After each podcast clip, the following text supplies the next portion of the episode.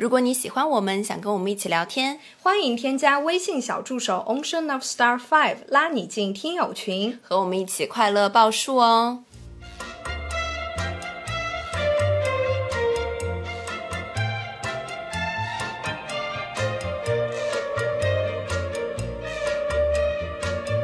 啦啦啦啦！听众朋友们，大家好，这里是张曼玉和高晶莹的播客栏目《土象电台》，试图传播两位都市肤浅女孩的心声。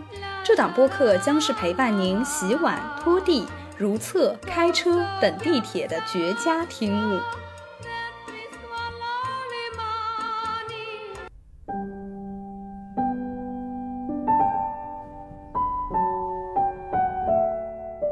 真的在保护女性吗？除了这些地方之外，女性的权益又应该由谁来守护呢？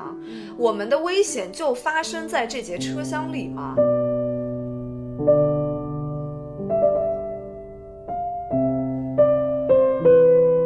虽然我当时硬塞的把这个饭吃下去以后，我当时就想，我也想做那个不把饭吃完的人。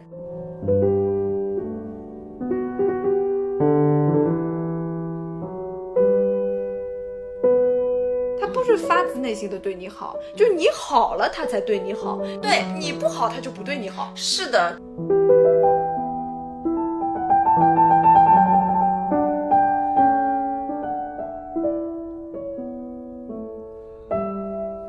只要跟建筑沾边儿这种行业，就是一个超级歧视女性、爹味儿最重的一个行业。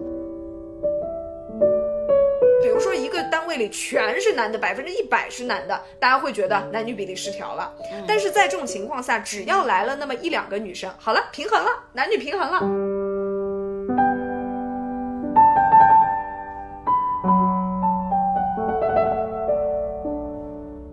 看了很多上野千鹤子老师女性主义的书，但是还是白看了一样，感觉到知识的无力感。有时候会怀疑自己读这么多的书有什么用，始终无法抵御住现实那道尖锐的墙。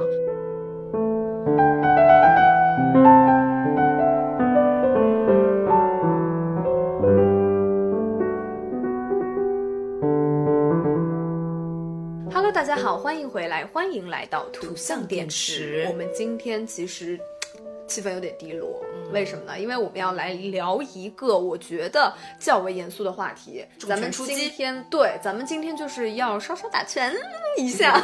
咱们今天想聊什么？聊一些生活中的不公平待遇。嗯，无论是生活中、学习中，还是职场，还是方方面面，总之，我们今天想把这件事情来啊放在明面上说一说。为什么会有这个主题呢？其实是因为前几天我的表妹她给我发消息，因为她现在是学校的大学生，嗯，然后他就因为在学校的课堂上遭遇了一些，或者是因为性别也好，或者是因为别的因素也好，带来的一些不公平的待遇，让我跟他，我听到他的讲述的时候也很生气。所以说，我就想到说，其实我们每个人身边都有这样的事情。那我们不妨就来哎聊一聊这件事，然后我就马上就把这个想法告诉高老师，高老师就觉得说，可能我们两个人来说的话，因为我们的经历太过相似，对所以说事情比较少，然后就发起了一个投稿。没想到啊，我们每次发投稿之后，大家都非常非常的踊跃配合，是的然后我们就现在收到了非常多的这种不公平待遇，对也是让我们越看越生气。那不然这个怎么说呢？就是毒气气不如重气气。咱们今天就来聊聊这件事儿。那我想开头问一个啊，嗯就是解释我一直在心中的一个迷思。OK 就是说在男女，因为不公平肯定会说到性别嘛。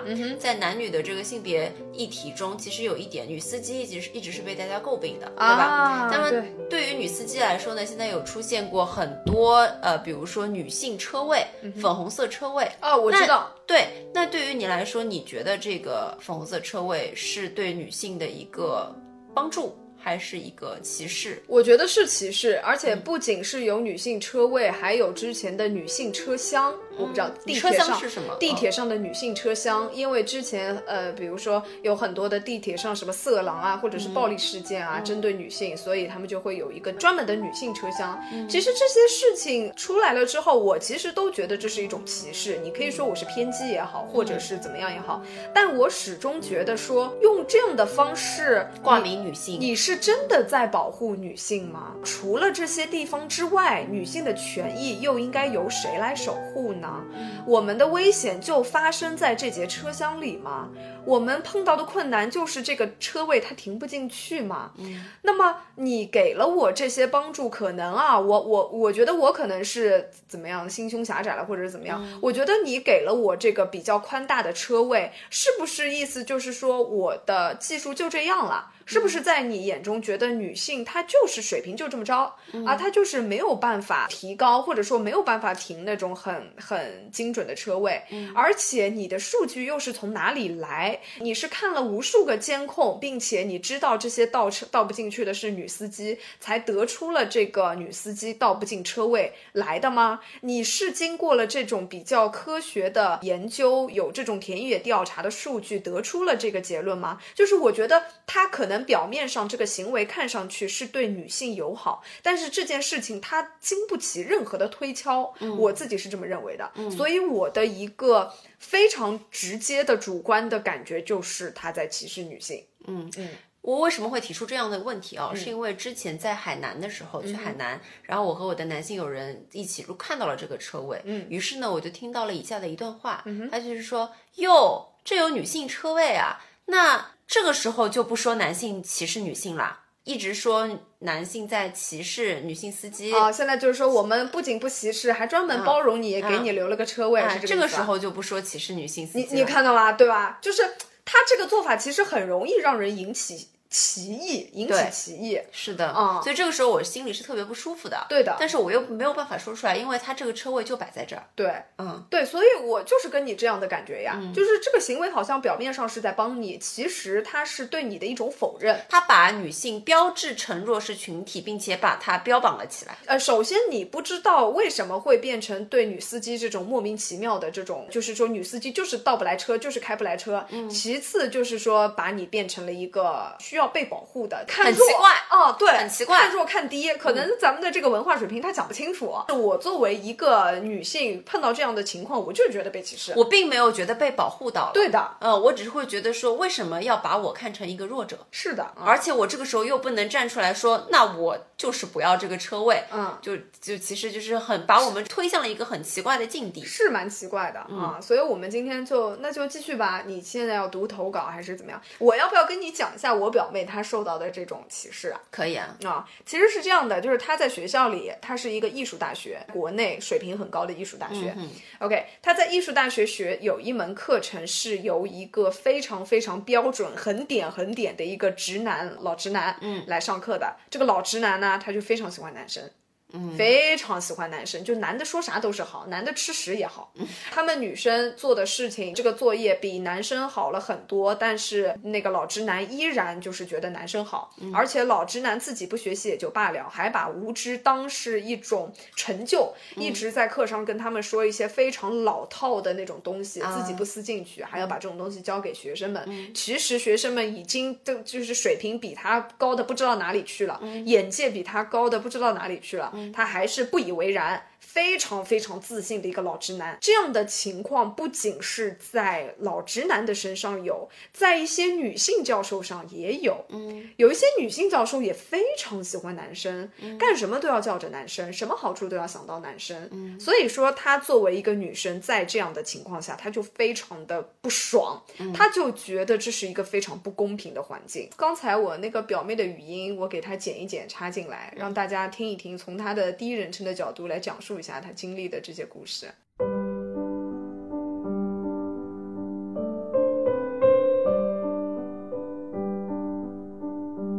我这学期的时候，因为最开始的选课的一个不经意，我就选到了一个臭名昭著的老师。他的臭名昭著重点可不在，他是一个超级厌女的老师，而且超级超级偏心那些男生。就是他就是一个那种上了年纪的。邋遢的臭老头哦，还是一个自己感觉优越的那种北京臭老头。每一次我们去就是讲那个我们每每周的方案或者怎么样，就是大家可能做同样多的内容或者怎么样，他就会对着那那两个男生，我们总共一共只有两个男生，他就对着两那两个男生一顿夸。有一个男生做的确实稍微多一点。然后他就会给剩下所有的女，包括我们组还有几个女生做的也特别多嘛，他就每次就讲到女生的方案，他就说，哎，你看前面那两个，他就叫其中的一个男生，他就说，来，你看看这个学霸的，看他做的怎么样，是不是比你好多了呀？怎么怎么怎么样？然后就老喜欢就是讲一些自己感觉他很有见识的东西，其实都已经老掉牙，他现在完全就是一个那种土老帽，还非要老是给我们宣传他。你看我是北京人哦，就是我懂得这么多，你们做的东西。你们是不是都不知道这些啊？就是都这么土呀那种，一边随便讲一些，就是大家一定觉得啊，怎么这么老土的东西，然后一边沉浸在那种自我满足中，然后还要招呼一下他那个男同学，他就说啊，学霸，你说是不是啊？看，你看人家学霸就知道，而且那两个男生真的太会舔了，我真的要被气死了，每次上那个课。那两个男生就每次在旁边，动不动还接一下他的话啊，还捧一捧他的臭脚啊。还有一次，他给我们讲他以前有学生的案例，他就说：“来，这个这个这个人，你们都学这个人，这个人叫什么？高杰帅。高杰帅什么意思？就是又高又杰出又帅气。我真是他妈的，我当时啊，正常讲东西就讲东西吧，他讲了一半，突然停下来看你说：啊，你是不是你是学啥的？你是不是文科生？你是不是没有学过理科？”啊，你这个是理科生想出来的思维吗？然后他就又转头看向了大家，他就说：“你是不是文科生？”然后看向那两个男生，他就说：“哦，他肯定不是文科生，他肯定是理科，他脑子清楚的很。我看他脑子就是一团浆糊，好几节课不来，做东西还就是磨磨唧唧。那个老师就特别偏爱他们，然后每次下课的时候，就大家都走了嘛，然后有一个男生组长超级舔他，就。”每次等到最后在那边，然后那个老师每次就走的时候收他的东西的时候，一边收一边跟他说啊，谢谢你啊，组长又陪我待到这么久。就是他跟那个俩男的，就是老是产生出了一种父慈子孝的感觉。那俩男的就差当场叫他爹了。哎，反正就是只要跟我感觉只要跟建筑沾边这种行业，就是一个超级歧视女性，然后而且爹味儿最重的一个行业。而且这都是在美院都是这样了，而且我们这样的老师不止一个，还有一个有一个女老师也是，她真的是痴爱男生，我感觉她就特别享受一群又丑又傻，就是那种就是傻不愣登的男生围着她一圈，她就感觉自己沐浴在阳光里。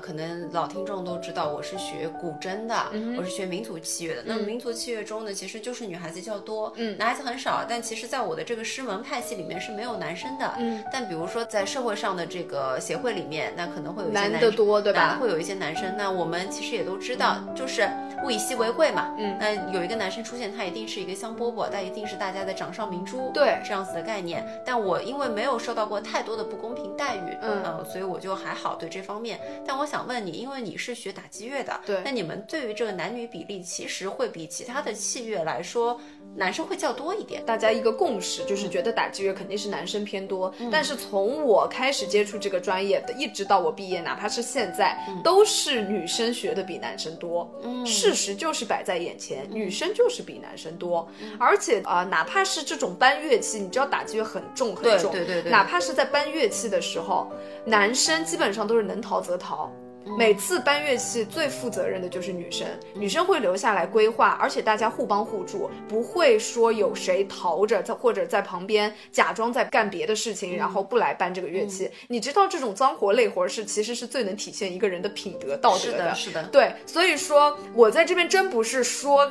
男生什么啊？只能说我经历的就是我的这些同学，我的这些男性同学们，基本上都是只想要做那个好的事儿，只想要抢功劳这种事儿，他们是真的不愿意做。那我想问，因为当时你的导师是男导师嘛，那他会更喜欢男生还是女生？就你有觉察到吗？我觉得他其实是一个呃不是那么的靠性别来判断的人，他是喜欢专业好的人。那其实还不错的。但是我觉得我在这边可能透露太多信息了，但是我想说的是，他自己的生活中其实受到了非常多的性别红利，嗯，因为跟他同水平的女性也有很多，也很努力，脑子也比他好，情商也比他高，但是得到的好处没有他多。嗯，那么他那个年代可能他是个算是一个西物。又说到这个在校园里的性别红利，我想说的是，我进来有一个亲戚，那我其实也是看着他长大的，我跟他的关系也是很好，就像就是家人一样，就是我的一个啊呃表弟啊，非常废话文学。OK OK，是你的一个呃表弟，然后呢？我本来想说是我的小弟弟，后来觉得有点奇怪，然后。他现在就进了大学，他是学音乐，他跟我们一样也是学音乐的。他自身都感觉到自己作为一个男生在音乐系里面有多吃香。嗯，他作为一个愚蠢的小直男，他都能感觉到这种红利。所以我跟你说，有的时候啊，就男生说自己不知道自己的优势在哪，我是非常质疑这句话的，因为我很了解我这个表弟，他就是一个很笨笨的、很蠢蠢的，就是那种啊傻傻傻呆呆的小男生。这么单纯、这么傻呆的一个人都能感觉到自己的性别红利，那么那种比如说什么精英男性啊，他如果不是站在女性的角度，或者说如果就指鹿为马，就说我就是啊、没有任何一点红利的话，我是真的一点都不相信，而且我会很厌恶这种行为的。那说回我这个表弟，他在感受到了自己的这个性别红利之后，我们当然不能说我作为他的一个亲戚，对吧？我们之间是由爱来连接的，我当然不能非常怎么说榨制他对你说很对，我没有办法怎么样去榨制他，我也没有勇气跟他来讨论这个男女性别的话题。但是我就看着他在尝到了男性红利之后，慢慢的这样在学校里就吃得很开，走的路也会比我们当时要顺很多，得到的头衔也会比我们多很多，在大学里的机会也比我们多很多，所以我能想象他将来。那倒也不会，就是我能想象到他将来会变成一个什么样的人。我当然希望他不要变成那样，但是我觉得啊，同时我在不喜欢这种情况的同时，我又会很理解他，因为如果是我，谁会不想要好处呢？对，对，所以说我就觉得说，好像如果这个社会体制这个结构性不做出一个改变的话，单靠这种个人的力量。是真的很难变化的，对就是你真的很难让一个得到好处的男性做出自身的改变，不要他的这些好处，我觉得是很难的。如果我是他，我也会欣然接受。。对，没错接下，来，我们就先读读投稿吧。嗯哼，好吧，好，好，来，我先读一段啊。其实这一段很短，它叫《宇宙快爆炸》。嗯，他说，在某些人眼里，女性甚至没有说完整句话的权利。反正你肯定不懂。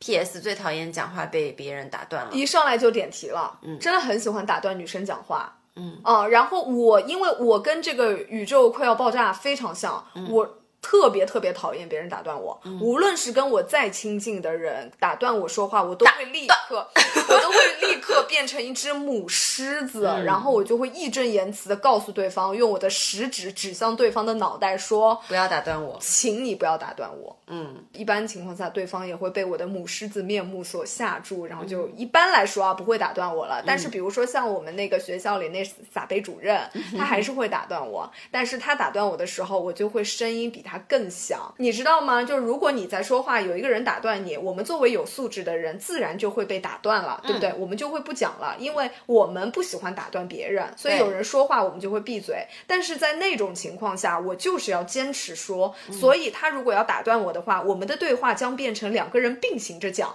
他讲他的，啊我讲我的。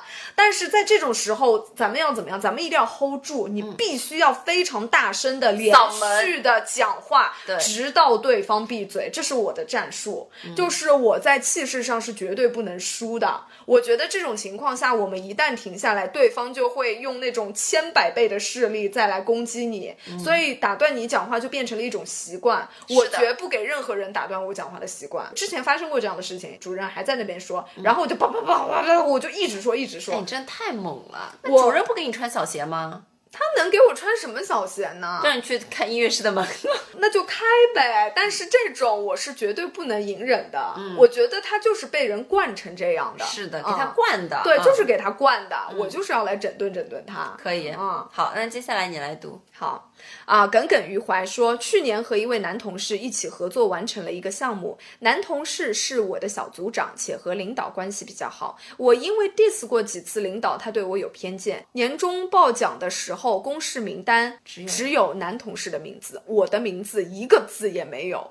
明明我也因为这个项目熬过夜、加过班、挨过领导的骂，可是为什么我跟神隐了一样？不服的我去质问领导，结果他假装自己不知道这件事，还说奖金也没多少，那就让叉叉叉，就是那位男同事，请你喝杯奶茶吧。哦哟，喝杯奶茶，真无语了。啊！当时我内心白眼翻上了天，老子是差这一杯奶茶钱吗？啊，倒是显得我格局小了。没错，我是财迷，奖金对我很重要，最重要的是评奖关系到我的评级评优，怎么能就这么过去了呢？过了几个月，找了风和日丽的一天，和那位领导语重心长地聊了次天，一二三给罗列了我内心的不满。当然，内心十分不愿意和他讲话，但我觉得只要有效沟通，才能解决我的问题。果真还是有效果。第二天奖金就打我工资卡上了。咱就是说，遇到职场不公，千万不要做职场包子啊！姐们儿就是要战斗，姐们儿要战斗。好厉害啊！啊、哎呀，这两次的这个投稿都是一个非常正能量、坚持自己的方向。我真的觉得大家太牛了。嗯，就是哪怕是我，可能都不敢忍了就忍了。对，还是说回那句话，不能忍。姐们儿要战斗，真的是不能忍。就是要让别人知道我是在乎这件事情的，因为你一再容忍的话。不管是领导还是同事也好，只会觉得说，哦，这个人可以拿捏。对你说的很对，因为我最近确实也觉得，就是说，无论是职场还是整个人生，都是一个道理，就是因为我们有的时候就怕麻烦，或者说怕矛盾，对就不想去跟人家搞。但是你怕麻烦，你就要麻烦一辈子。对，如果你不怕麻烦，那你也就麻烦一阵子。嗯，我现在就是越来越这么觉得。对所以说就是还是那句话，姐们儿要战斗。就你遇到什么事情，你真的是要站起来去维护自己，没有说退缩，不要说哎算了算了，没有算了，你一次算了就有一百次的算了。真的是、嗯没有第二个人会像我们自己这么在乎自己了。是的，嗯，好，来，接下来下一个啊，纳尔启斯，啧啧啧，他说啊，同事和领导暧昧，天天十一点多才来上班，天哪！早上不累吗？可能是晚上呢，谁知道啊？到了开始研究午饭，工作量基本为零，还拿着我贡献的提成，后来就成了前同事了。怎么了？被领导娶进门了？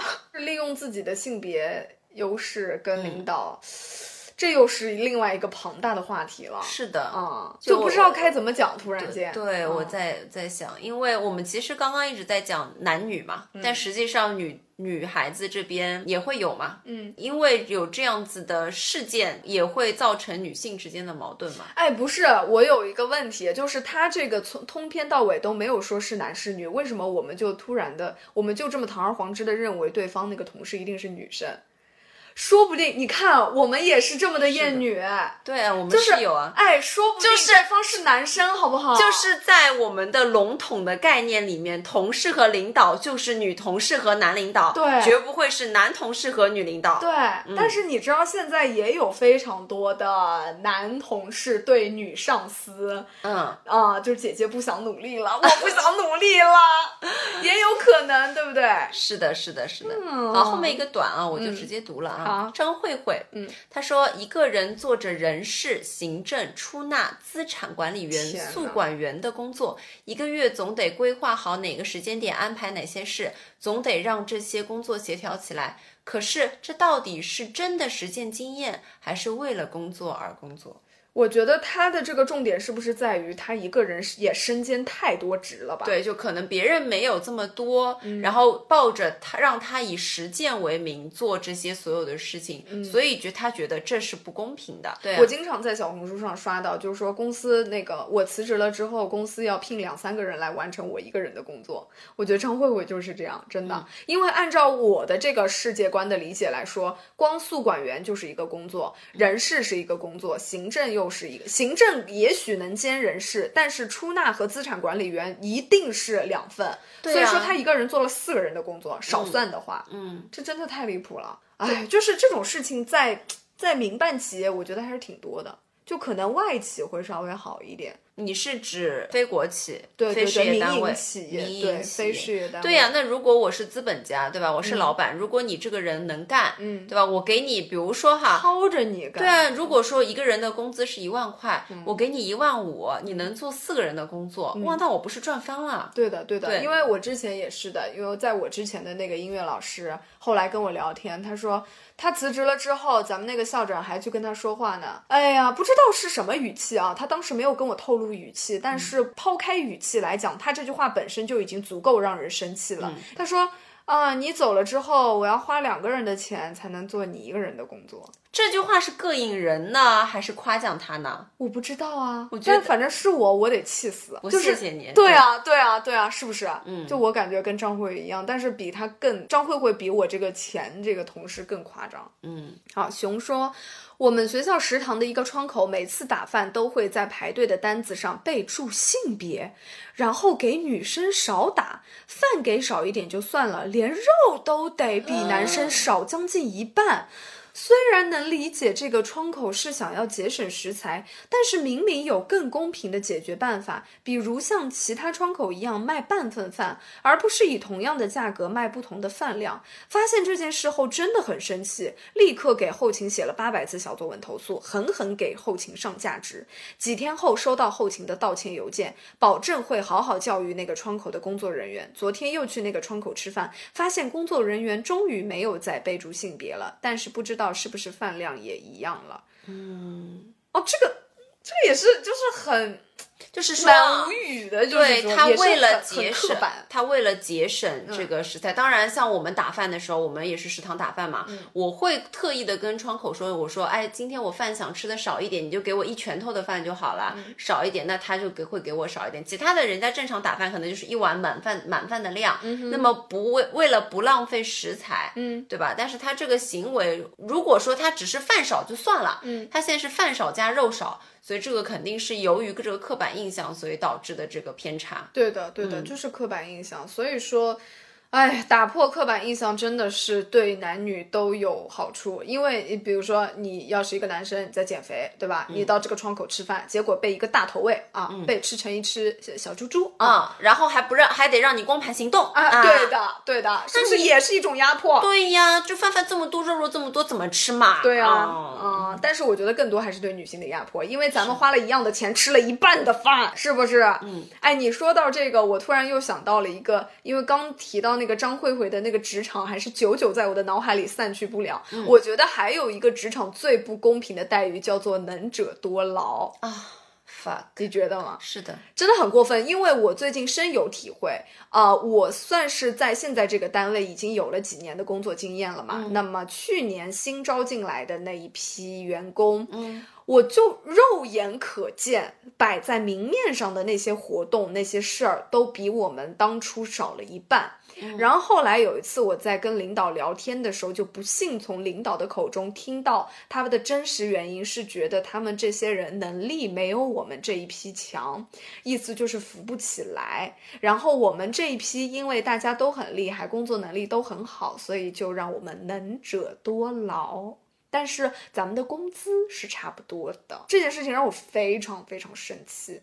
他们有的时候领导在一拍脑袋，比如说这个项目谁负责的时候，他们就会直接想到你啊，啊，想到谁就是上次谁做的很好，这次还是让谁。然后有的时候，比如说你自己东西太多了，你被指派到一个新的任务的时候，你会跟领导，那你总归要说一句的了。我这事情太多了，我做不完了呀。嗯，有的时候我们会说啊，那个谁谁谁他可以做的呀，对吧？他符合条件的，领导就会说他呀，就是。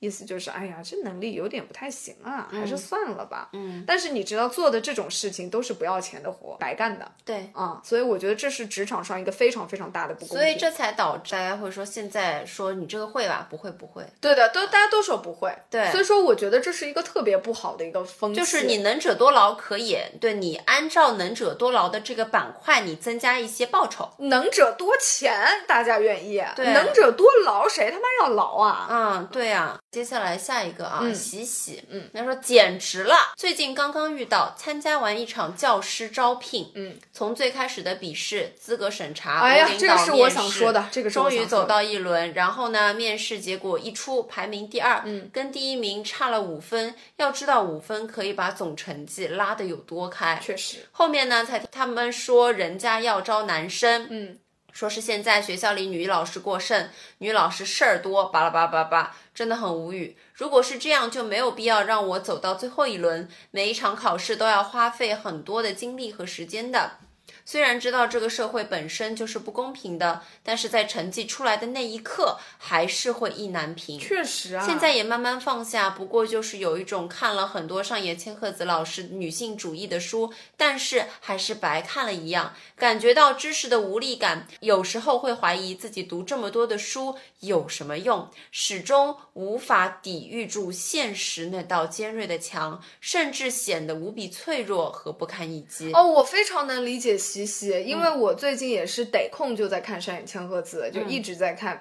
就我觉得看他的书最大的一个生理的反应就是愤怒，愤怒，非常之愤怒。是的，尤其是联想到你现实中的一些遭遇，嗯就是无比的暴怒。接下来就是悲凉。嗯觉得自己力量很小，觉得无力改变，觉得你要对抗的这个世界有多么多么的，就是那个墙有多么的艰深牢固。我觉得喜喜产生这样悲观的想法，我是非常能理解他的。而且我之前还提不是提到我那个表弟嘛，他将来就是想要出来做音乐老师。那你能想到他将来的这个路走的会有多顺？多顺，对吧？对说不定是什么三五个学校就抢着要他。对因为大家都会觉得说学校里男女比例失调。对但是大家没有想过说，大家总是会觉得说男的少了就叫男女比例失调，从来不会大家觉得说女的少了叫男女比例失调。嗯那怎么样会失调？就比如说一个单位里全是男的，百分之一百是男的，大家会觉得男女比例失调了。嗯但是在这种情况下，只要来了那么一两个女生，好了，平衡了，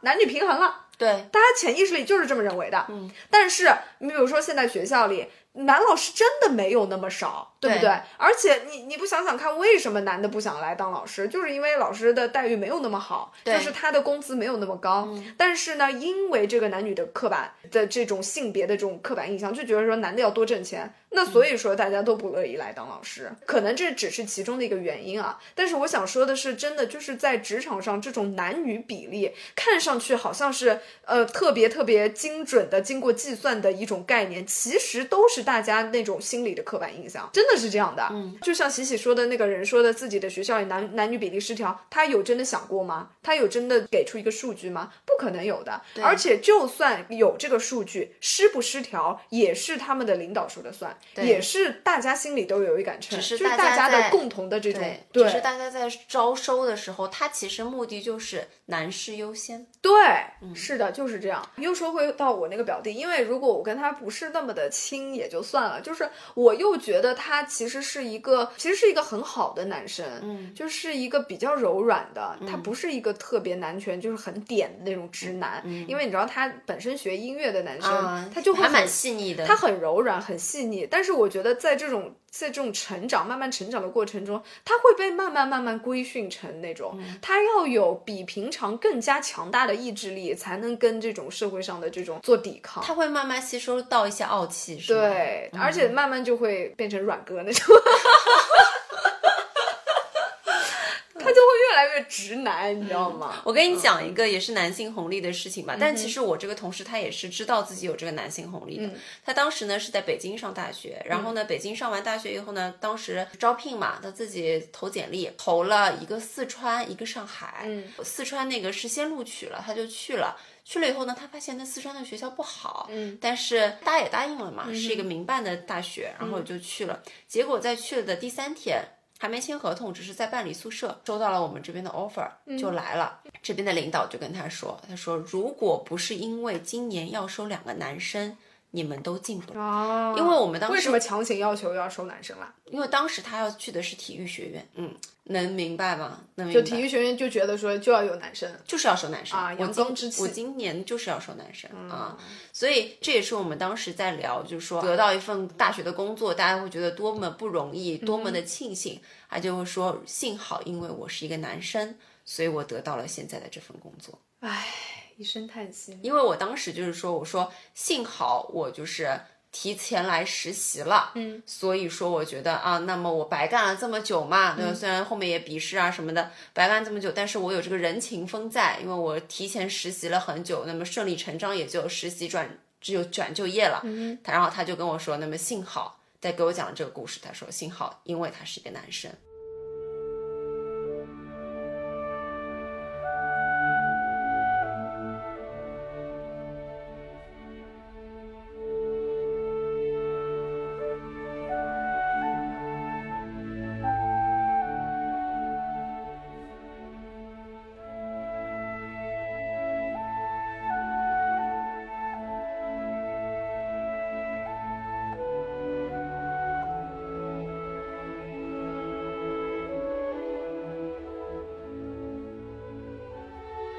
种话可能只是私下里说，对。因为他招的时候他会写，他不会写只招男生。对，那这个就是私下里。最恶心的这一点，包括喜喜也是遭遇到这样，嗯，就是大家招收的时候说明的是公平公正啊，性别不无论性别怎么对怎么样，无论男女但其实大家他们招的人内定都已经想好了，咱们就只要男生，嗯，嗯，这个就是玻璃天花板，蛮悲哀的，对对对，只是探讨一个现象，我们并不想掀起那个男女对立啊。对，我们所无奈的是社会现有的状态。嗯嗯，是的。好，接下去是杏子不能一口吃啊。他说，刚进单位会被教育，新人就要主动点儿，多做事，多努力，什么都要干，这就是压榨劳动力啊。嗯在职场就是这样的，性别是一种阶级，新人也是一种你的层级，你的这个年限啊年限也是一种阶级，就是这样的。我也被教育过，当时我们刚进现在这个单位的时候，有一个非常垃圾的活动叫师徒结对，你知道吗？哦，对对对，每个新人都给你安排一个师傅，是的然后大家在搞这个活动的这个老师，就是告诉大家说啊，大家要那个呃稍微勤快点儿，对吧？有什么师傅需要你帮忙的地方，你就赶紧冲上去，对吧？大家都是新人啊，我自己在做新人的时候，那个办公室里什么拖地呀，那个换水桶呀，其实都是抢着干的。嗯我们在下面就是一阵苦笑，听他放屁。到时候需要干这些的时候，我们就谁都不干，就凭什么？嗯，凭什么我是被正式招进来做一个普通员工？嗯咱们不是什么低三下四的要来怎么样？啊，我凭什么？而且我觉得这个师傅有些还没我做的好呢。嗯，就因为他年龄大，就因为他不洗澡啊，不是，就因为我就要向他学习，我就要帮他当牛做马，就是没有这个道理。是的，啊、但是他们好像，尤其是老一辈啊，这种、呃六零后、七零后，对，哦，特别喜欢倚老卖老。嗯。首先，倚老卖老的这种品性我就不喜欢，嗯。就更不要说帮你再去干什么干什么。不是，就是你年纪大，我们可以尊重你，对吧？对。如果我们搭把手一些事情，但你不能使唤，对。不能总使唤人，不能当你自己是长辈，你就把别人看低，对。当做小。对的。我这边也想到一件事情，因为我们会值班嘛，值班是要住在学校的，所以当时交接棒的时候呢，我的那个呃年长一点的同事就会跟我说，他说我们这个值班啊是按年资来排的。哟，比如说你现在刚进来，嗯你就得每周在学校待至少一一到两天，嗯其余的顺下来排，就比如说进来两年的少排一次，嗯进来三年的再少一次。嗯那现在这样子的情况下，比如说我们一个学院有十个老师，嗯然后新的老师基本上每周就一个月可能要值四次到五次的班，对，然后像年资比较大的，可能一个月只需要值到一次，嗯。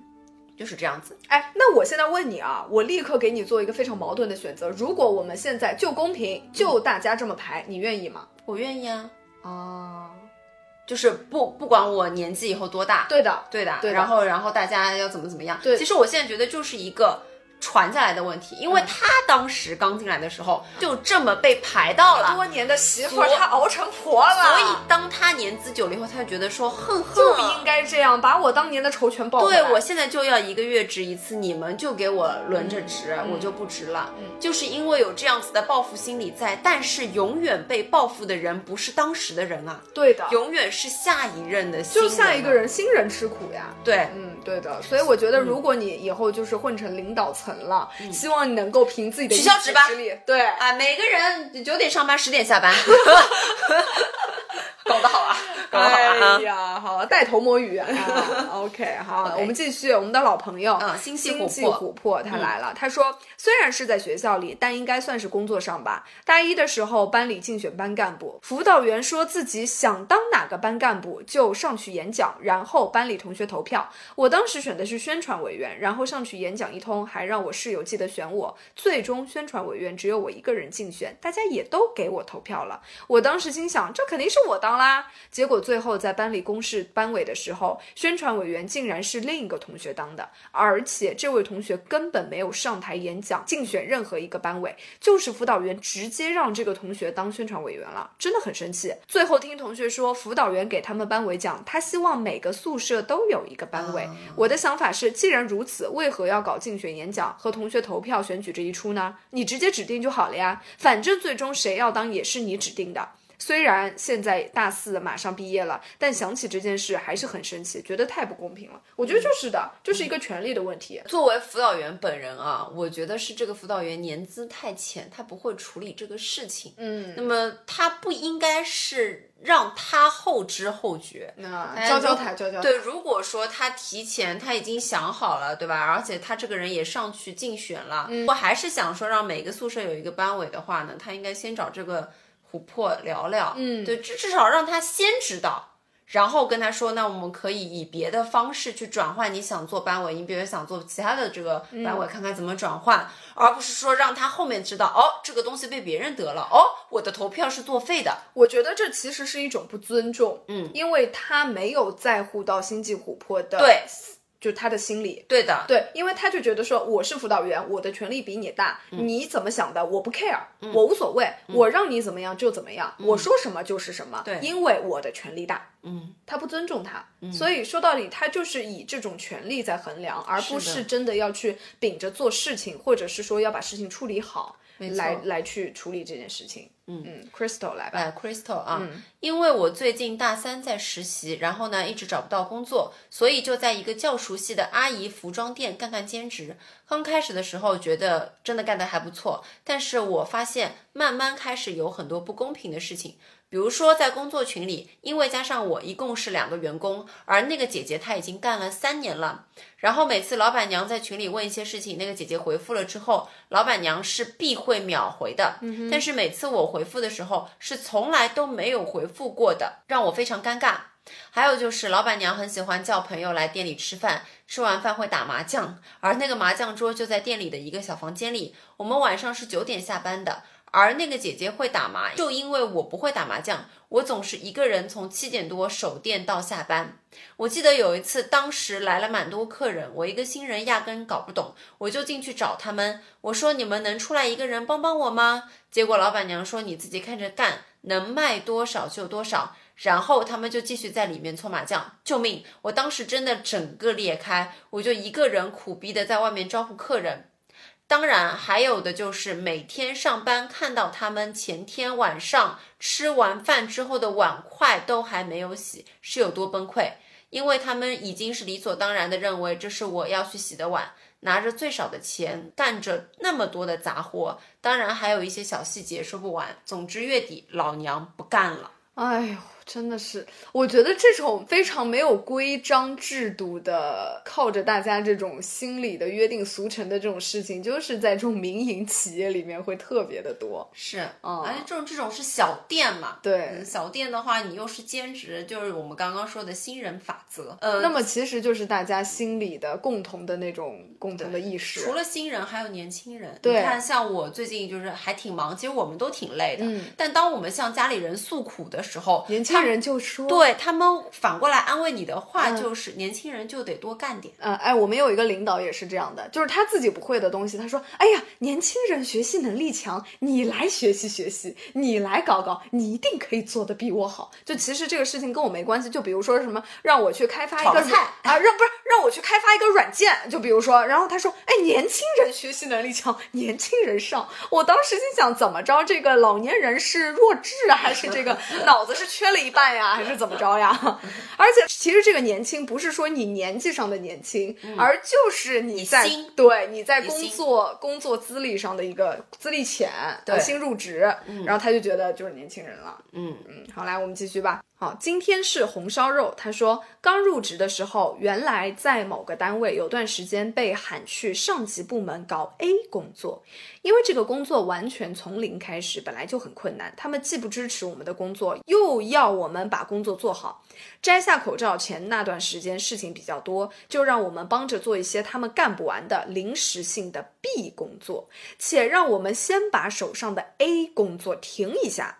出差的时候又丢给我们他的 C、D、E、F 工作（括号都是长期性工作，包括一个挺重要的项目）（括号完毕），说让我们暂时先负责。结果等他回来就完全撒手不管了，说交给我们就是我们的工作啦，但我们只是暂时过去帮忙。后来我们回原单位上班，那些工作依然不让我们交接回去，还威胁我们说出了事找我们问责。问号问号，这些工作等于我们白干。不会算在我们的绩效里面，而且这些工作很影响我们的本职工作。单位领导也很有意见，但反应无果。我们也多次尝试找他们说明情况，每次都 KTV 我们啊，CPU 我们 啊，呃 PUA 我们，说我们思想意识有问题，没有大局观，工作不认真，有理没处说，说了也不管用，夹在中间里外不是人，工作没少做，累死累活还得自己去操心可以被认定的工作量问题。汇报工作，把问题和困难反映给他们的时候，他们就一直在画饼，但是就是不给你解决问题。主打就是关爱新人。哎呦，现在又要关爱新人了，新人可真是一个又能被压榨又能被关爱关爱的啊！对哎，活儿都让我们做，好赖话全由他们说。做好了是他们的功劳，完成不好是我们的工作敷衍。吃黄连的哑巴就是我本人，太惨了，真太惨了。哎呀，大家在职场上真是遭遇过太多不公平了。好，我来接下来读一个靓仔仔啊。好，这个呢跟其他的不太一样，嗯那这个是讲妹妹的，嗯，家里的对家里的。生活中，我妈妈对我妹妹特别上心，记得她喜欢吃糖心蛋，不喝凉饭，但是不记得我的口味，我就得迁就她。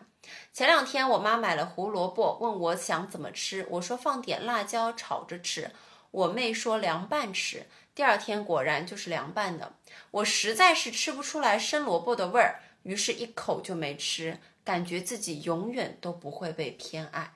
哦，抱抱你，靓仔仔。哎，我小时候也有个类似的事情，嗯，你说，就是说，呃，我大概初中的时候吧，反正呢，我姐比我大三岁，然后那个时候呢，我姐姐的学习比较好，所以我爷爷是比较喜欢他的，就是以学习来论这个喜爱度啊。对的，然后当时我初中成绩不是很好，嗯怎么说呢？还没有高考，跟他差三岁吧。他当时考上了我们这个区县一个较好的重点高中，嗯，那我的这个成绩呢是很明显考不上重点高中的。嗯，有一次一起在吃饭，他呢胃不好。那其实我们两个胃都不不太好啊，嗯。然后呢，他呢就胃不好，不好的明显一点，他就说，哎，这碗饭我吃不下了，嗯。然后爷爷就会跟他说，说那你就别吃了，吃不下就别吃了，嗯，那轮到我的时候，我就会说我吃不下了，他们就会说粒粒皆辛苦，你得把它吃完。我当时就在就在我心里埋下了一个种子，我就觉得说，为什么姐姐的饭嗯，就可以不吃完，为什么我就必须要吃完？而且他们会盯着你吃，就会给你施加压力，就是说就还有一口饭了，你加油，你把它吃完就可以了。嗯，就那种带着鼓励又有点严肃的但是那种其实就是权利。对，就是权利。嗯，所以我虽然我当时硬硬塞的把这个饭吃下去以后，我当时就想，我也想做那个不把饭吃完的人。哦，抱抱你啦！Desperado, why don't you come to your senses? You've been out riding fences for so long now. 我真 觉得这种家庭里的不被偏爱的那个小孩真的是 太受伤了，而且这样的伤痛真的是很怎么说呢？我就觉得大人就是这样子，因为小孩那个时候他完全没有办法去反抗，对，他他没有任何的权利。是的，你你大人想怎么残暴的去对待他，你就能怎么样去残暴的去对待他，就小孩就只能受着。嗯，我就真的所以这件事情，即使过去这么多年了，即使现在可能。可能说我跟姐姐的关系都已经就还好了，但是这件事情在我心上是留下烙印的。东亚的这种大家庭里面，就很喜欢以一个人的成绩、以一个人的功绩、他的工作、他的各种后天能赚得的这些东西去来排名对，去排名。他不会发自内心的就是爱你，他不是发自内心的对你好，就是你好了他才对你好，对你你不好他就不对你好。是的，这是很功利的一个现象。真的很不好，这种行为真的很不好。但是我想说你，你这样说起来，我可能。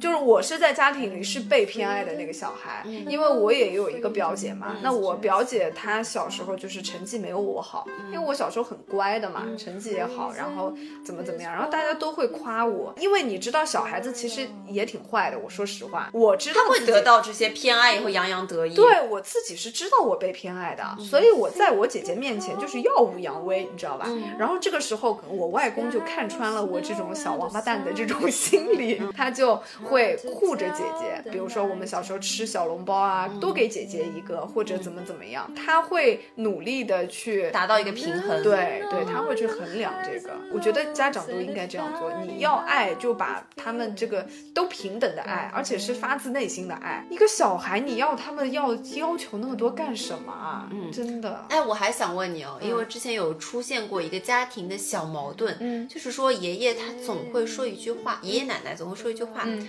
爷爷奶奶现在对你好，你以后长大了以后要报答爷爷奶奶的。然后这句话呢，说给我的这个大伯伯他们听了，嗯他们听完以后呢，就会觉得说，对于小孩的教育其实是不好的。嗯他们觉得说这句话听起来太功利了，嗯，因为他会觉得说，呃，你爷爷奶奶对子女好应该是发自内心的爱，对啊而不是说作为一个投资，我现在对你好是因为我希望你以后来对我好。很多家长都是这样，养儿防老嘛。对，对啊，你养孩子不是为了你，你想真的获得一个新生命，不是想要你你发自内心的对他好，你想要付出爱，而是因为想买个保险对。投资，，对是的，供你长大，但是你以后要养我。但是其实我觉得你要有孝心呀，你要对爸妈好呀，这个是老一辈的很多人都是这么想的。你发的第一笔工资要给妈妈一半呀。啊，对啊，对啊，是的。那你们当时家里有就这个事情进行一些就是他们会暗搓搓的在背地里关上小房间，说他们为什么总说这样子的话，哦就会这样子讲。那要那要是我，我也会这样想。我觉得这样很不好。大家庭就是要靠爱来维系，不是靠这种功利的东西。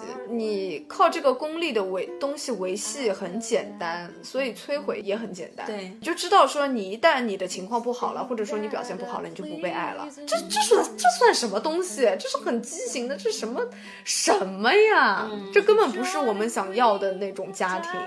嗯，就让他们这种思想在他们那一代就结束吧。我觉得至少在你大伯那一代，他们不会这么想，因为他们觉得这是不对的。对吧，嗯。嗯，我养你是因为我爱你吗。就现在我还真的是蛮好奇的，比如说现在这种八零九零后的父母，真的还有父母说生小孩是为了小孩将来要报答你吗？不可能的！我之前也又是刷小红书的时候看到说，你还指望你的小孩来养你，等你死了，你的小孩还要求着你来保佑他，这是不可能的，好吧？死了这条心，小孩怎么可能养你啊？对，就是你就是想要体验，你就是想要爱，你就是想要付出，那你才去生小孩。嗯，你为了什么得到什么东西，你就白白得不到的得不到，得不到得不到对的。好了，其实我们今天聊这么多也差不多了，聊不出个所以然。嗯我们所有的评判，所有的观点都是发自我们自己自己啊。然后我们所讲的只是一个社会现象。嗯对我再说一遍，不是想挑起男女的对立，也不是挑起任何的对立。那我们今天暂时就聊到这儿。嗯我觉得其实这个话题还还可以有第二期、第三期、第二弹、第三弹，是对吧？如果大家想听的话，也欢迎继续给我们投稿，是以及在评论区告诉我们你还想不想听，还想不想聊。会或者说可以告诉我们你们想听的主题。对，嗯，没错。那我们本期节目就到这里啦。那我们下期再见喽，拜拜 You're losing all your highs and lows, and it's funny how the feelings goes away.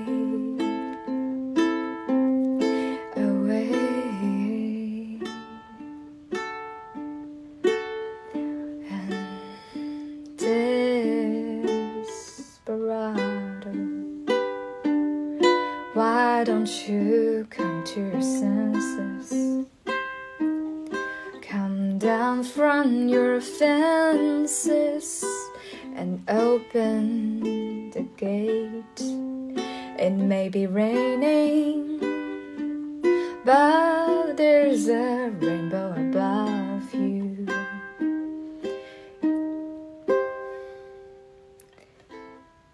You better let somebody love you. Let somebody love you. You better let somebody love you.